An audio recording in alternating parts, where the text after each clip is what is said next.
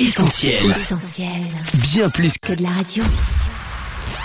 Essentiel Académie. Académie. Hélène et Mag. Salut à tous, Hélène au micro d'Essentiel Académie en compagnie de Coach Mag. Salut Hélène, salut les auditeurs. Cette semaine, on vous parle d'un des courants chrétiens les plus importants dans le monde, mais pourtant méconnu et qui suscite parfois même de la méfiance, le pentecôtisme. Oui, cinq choses à savoir absolument sur ces pentecôtistes qui parlent dans de mystérieuses langues. C'est ce qu'on va découvrir ensemble dans Essentiel Académie. Allez, pour commencer, on vous a demandé si vous connaissiez les pentecôtistes. On écoute vos réponses. Essentiel Académie, Hélène et Mag. Les pentecôtistes, moi je dirais, c'est le jour où l'esprit était descendu. On ne peut pas dissocier la chrétienté avec l'esprit qui est la Pentecôte en fait. Non, je sais pas ce que c'est. Les pentecôtistes sont des, c'est une sorte de religion. Coach, on dit souvent que les pentecôtistes, c'est une nouveauté apparue il y a quelques dizaines d'années aux États-Unis. T'en penses quoi? Eh bien Hélène, ce qu'on ne sait pas toujours, c'est que le pentecôtisme est loin d'être un mouvement récent. Pour connaître ses origines, il faut remonter au premier siècle de notre ère, en fait au début du christianisme. On est à Jérusalem, donc bien loin des States, dans une pièce où sont réunis environ 120 disciples de Jésus, hommes et femmes. Tous attendent ce que leur maître leur a promis avant de remonter au ciel, le Saint-Esprit. Arrive le jour de la fête de la Pentecôte, qui est une fête importante dans le calendrier juif. Les disciples prient ensemble et c'est à ce moment-là qu'ils reçoivent le Saint-Esprit et qu'ils commencent à parler de nouvelles langues, des langues qu'ils n'avaient pourtant jamais apprises. Ce jour-là, des personnes venues en pèlerinage à Jérusalem les entendent louer Dieu dans leur langue natale et sont très étonnées. L'apôtre Pierre, jusqu'alors plutôt frileux d'affirmer ses convictions, se met à parler de Jésus ouvertement devant toute la foule. Ce jour-là, 3000 personnes accepteront Jésus comme leur sauveur. Ce jour marque donc la naissance du mouvement de Pentecôte, des hommes et des femmes remplis du Saint-Esprit qui parlent de nouvelles langues, annoncent l'évangile, prient pour les malades, vivent des miracles. Plus tard, l'apôtre Paul a également beaucoup parlé dans ses lettres du baptême du Saint-Esprit et des dons de l'Esprit à l'Église. Définitivement, l'Église primitive du 1er siècle était une communauté de pentecôtistes. Essentiel Académie, Hélène et Mag. Dans l'histoire des siècles suivants, on a quand même plus en tête coach l'Église catholique, qui domine le paysage religieux, mais où sont donc passés les pentecôtistes? Eh bien, ils sont là, Hélène, ils sont là, mais plutôt discrets, et ce pour plusieurs raisons. D'abord à cause d'un manque d'enseignement et de fidélité au texte biblique originel. Avec les années, la négligence et le compromis vont avoir raison de cette vie de l'esprit dont parle Paul dans ses lettres. L'Église devient une institution, la foi chrétienne une religion, et la tradition humaine se substitue au texte biblique. Le nombre de pentecôtistes diminue. Pour autant, ils ne vont pas disparaître de la circulation, si tu me permets l'expression, et on retrouve leurs traces à travers les siècles malgré les persécutions dont ils sont l'objet, comme un petit troupeau fidèle qui conserve l'ancrage de l'Église primitive.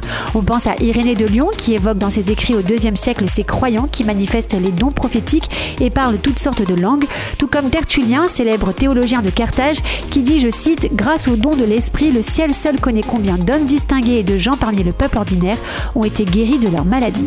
Bien plus tard, des communautés chrétiennes ont conservé cet ADN pentecôtiste les pauvres de Lyon, devenus ensuite le mouvement des Vaudois au XIIe siècle, les Anabaptistes au XVIe siècle, les premiers Quakers du XVIIe siècle ou encore les méthodistes avec Charles Finet au XIXe siècle. Bref, le mouvement de Pentecôte ne s'est jamais arrêté. Alors du coup coach, qu'est-ce qui va donner au mouvement de Pentecôte un nouveau souffle? Eh bien, c'est là qu'on arrive aux États-Unis. On est en 1900 dans le Kansas, à l'école biblique Bethel de Topeka. Charles Parham, un pasteur méthodiste, regroupe dans son cours plusieurs dizaines d'étudiants autour des grands thèmes de la Bible. Et quand ils arrivent dans le livre des Actes des Apôtres, ils doivent réfléchir au thème de la venue du Saint-Esprit sur les croyants. Parham invite alors ses étudiants à chercher pendant trois jours ce qu'ils pouvaient trouver dans la Bible à propos de ce qu'on appelle le baptême dans le Saint-Esprit. Le 31 décembre 1900, les étudiants se retrouvent et communiquent leurs conclusions. Ils sont unanimes, la véritable preuve du baptême dans le Saint-Esprit est le parler en langue. Ils se mettent alors à prier et c'est le lendemain, le 1er janvier 1901, qu'une étudiante du nom d'Agnès Osman va demander à Charles Parham de lui imposer les mains pour recevoir le baptême dans le Saint-Esprit. Immédiatement, la jeune étudiante est remplie du Saint-Esprit et elle se met à parler en d'autres langues. En quelques jours, les autres étudiants sont tous remplis du Saint-Esprit et ils se mettent à prêcher dans plusieurs États du nord de l'Amérique. Ce sont les premiers signes du réveil de Pentecôte. Essentiel Académie, Hélène et Mag. Un réveil spirituel coach qui va devenir mondial au cours du XXe siècle avec une autre figure importante du pentecôtisme, William Seymour. Oui, nous sommes en mai 1906 cette fois-ci et quelques années après l'expérience de Topeka, le même phénomène va se reproduire à plus grande échelle au 312 de la rue Azusa, dans une ancienne chapelle quasiment en ruine d'un quartier populaire de Los Angeles. Évangéliste afro-américain et ancien étudiant de Charles Parham, William Seymour a expérimenté le baptême du Saint-Esprit quelques semaines auparavant et les réunions qu'il tient vont rapidement rencontrer un immense succès. Beaucoup Beaucoup d'habitants de Los Angeles ont soif d'entendre le message de l'évangile. Alors les rassemblements s'enchaînent du matin au soir, les portes de l'église ne sont jamais fermées et les bancs sont toujours occupés. Message biblique, prière, chant avec une foi spontanée et sincère, les participants à ces réunions expérimentent que Jésus sauve, qu'il guérit et qu'il baptise du Saint-Esprit. Les manifestations de parler en langue font bien sûr jaser certains journalistes de l'époque au Los Angeles Times, mais qu'à cela ne tienne, le réveil de Pentecôte est lancé et c'est une véritable révolution, pacifique j'entends. Car malgré le contexte historique de ségrégation raciale et bien avant l'accord du droit de vote aux femmes, le mouvement de Pentecôte rassemble et se place d'emblée au-dessus des barrières de race et de genre, comme un retour aux sources de l'Église primitive lors de la première Pentecôte, lorsque hommes et femmes de différentes origines culturelles et sociales priaient ensemble. À partir de là, les pentecôtistes, comme on les appelle désormais, vont connaître une expansion fulgurante dans le monde entier. En un peu plus d'un siècle, des centaines de milliers d'églises ont été ouvertes et selon les dernières estimations, il serait plus de 500 millions dans le monde. En France, le mouvement de Pentecôte est arrivé dans les années 30 avec l'évangéliste anglais Douglas Scott.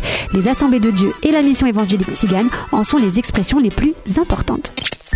Alors coach, on a beaucoup parlé d'histoire et de passé, mais ce qu'on ignore souvent, c'est que le Saint-Esprit est encore d'actualité. C'est une promesse pour aujourd'hui et pour tous ceux qui le désirent. Oui, Hélène, être pentecôtiste n'est pas réservée à une élite, des gens qui seraient meilleurs que les autres, et inversement, elle n'est pas non plus pour des simples esprits ou des gens mystiques. Cette expérience du baptême du Saint-Esprit est vraiment pour tous, pour ceux qui croient en Jésus et qui l'ont accepté comme sauveur et Seigneur. Le jour de la première Pentecôte, l'apôtre Pierre proclamait à la foule venue l'écouter que cette expérience de nouvelle langue était l'accomplissement de la promesse de Dieu annoncée des centaines d'années plus tôt. La promesse est pour vous, pour vos enfants et pour ceux qui sont au loin. Mais après tout, coach, pourquoi vouloir vivre l'expérience du baptême dans le Saint-Esprit? Alors l'idée n'est pas de rechercher à parler en langue pour parler en langue. Le baptême du Saint-Esprit est une expérience miraculeuse mais pas mystique. Pour le croyant, être rempli du Saint-Esprit est avant tout un besoin. Le courage dans le témoignage, la consolation dans l'épreuve, l'inspiration pour prier, la force pour résister à la tentation, le zèle pour servir Dieu. Voilà quelques-uns des bienfaits du Saint-Esprit dans une vie. Mais l'expérience de la Pentecôte n'est pas automatique. Parfois l'ignorance, la crainte ou un mauvais enseignement empêchent les croyants de recevoir le Saint-Esprit. Sur Essentiel Radio, nous ne pouvons que vous inviter à faire cette expérience. Si vous connaissez Jésus, si vous avez vécu le pardon de vos péchés, nous vous encourageons maintenant à demander le baptême du Saint-Esprit et à persévérer jusqu'à ce que vous l'ayez obtenu. Jésus a dit que le Père donnera le Saint-Esprit à ceux qui le lui demandent. Alors demandez, croyez et recevez-le par la foi. Merci coach. Alors je résume donc les 5 choses à savoir sur les pentecôtistes. 1. Ce n'est pas un mouvement récent américain, mais il est né il y a plus de 2000 ans à Jérusalem. 2. Il n'a pas disparu après la mort des apôtres de Jésus, mais il a survécu de manière discrète. 3. La première étincelle du réveil de Pentecôte a eu lieu en 1901 au sein d'un groupe d'étudiants d'une école biblique.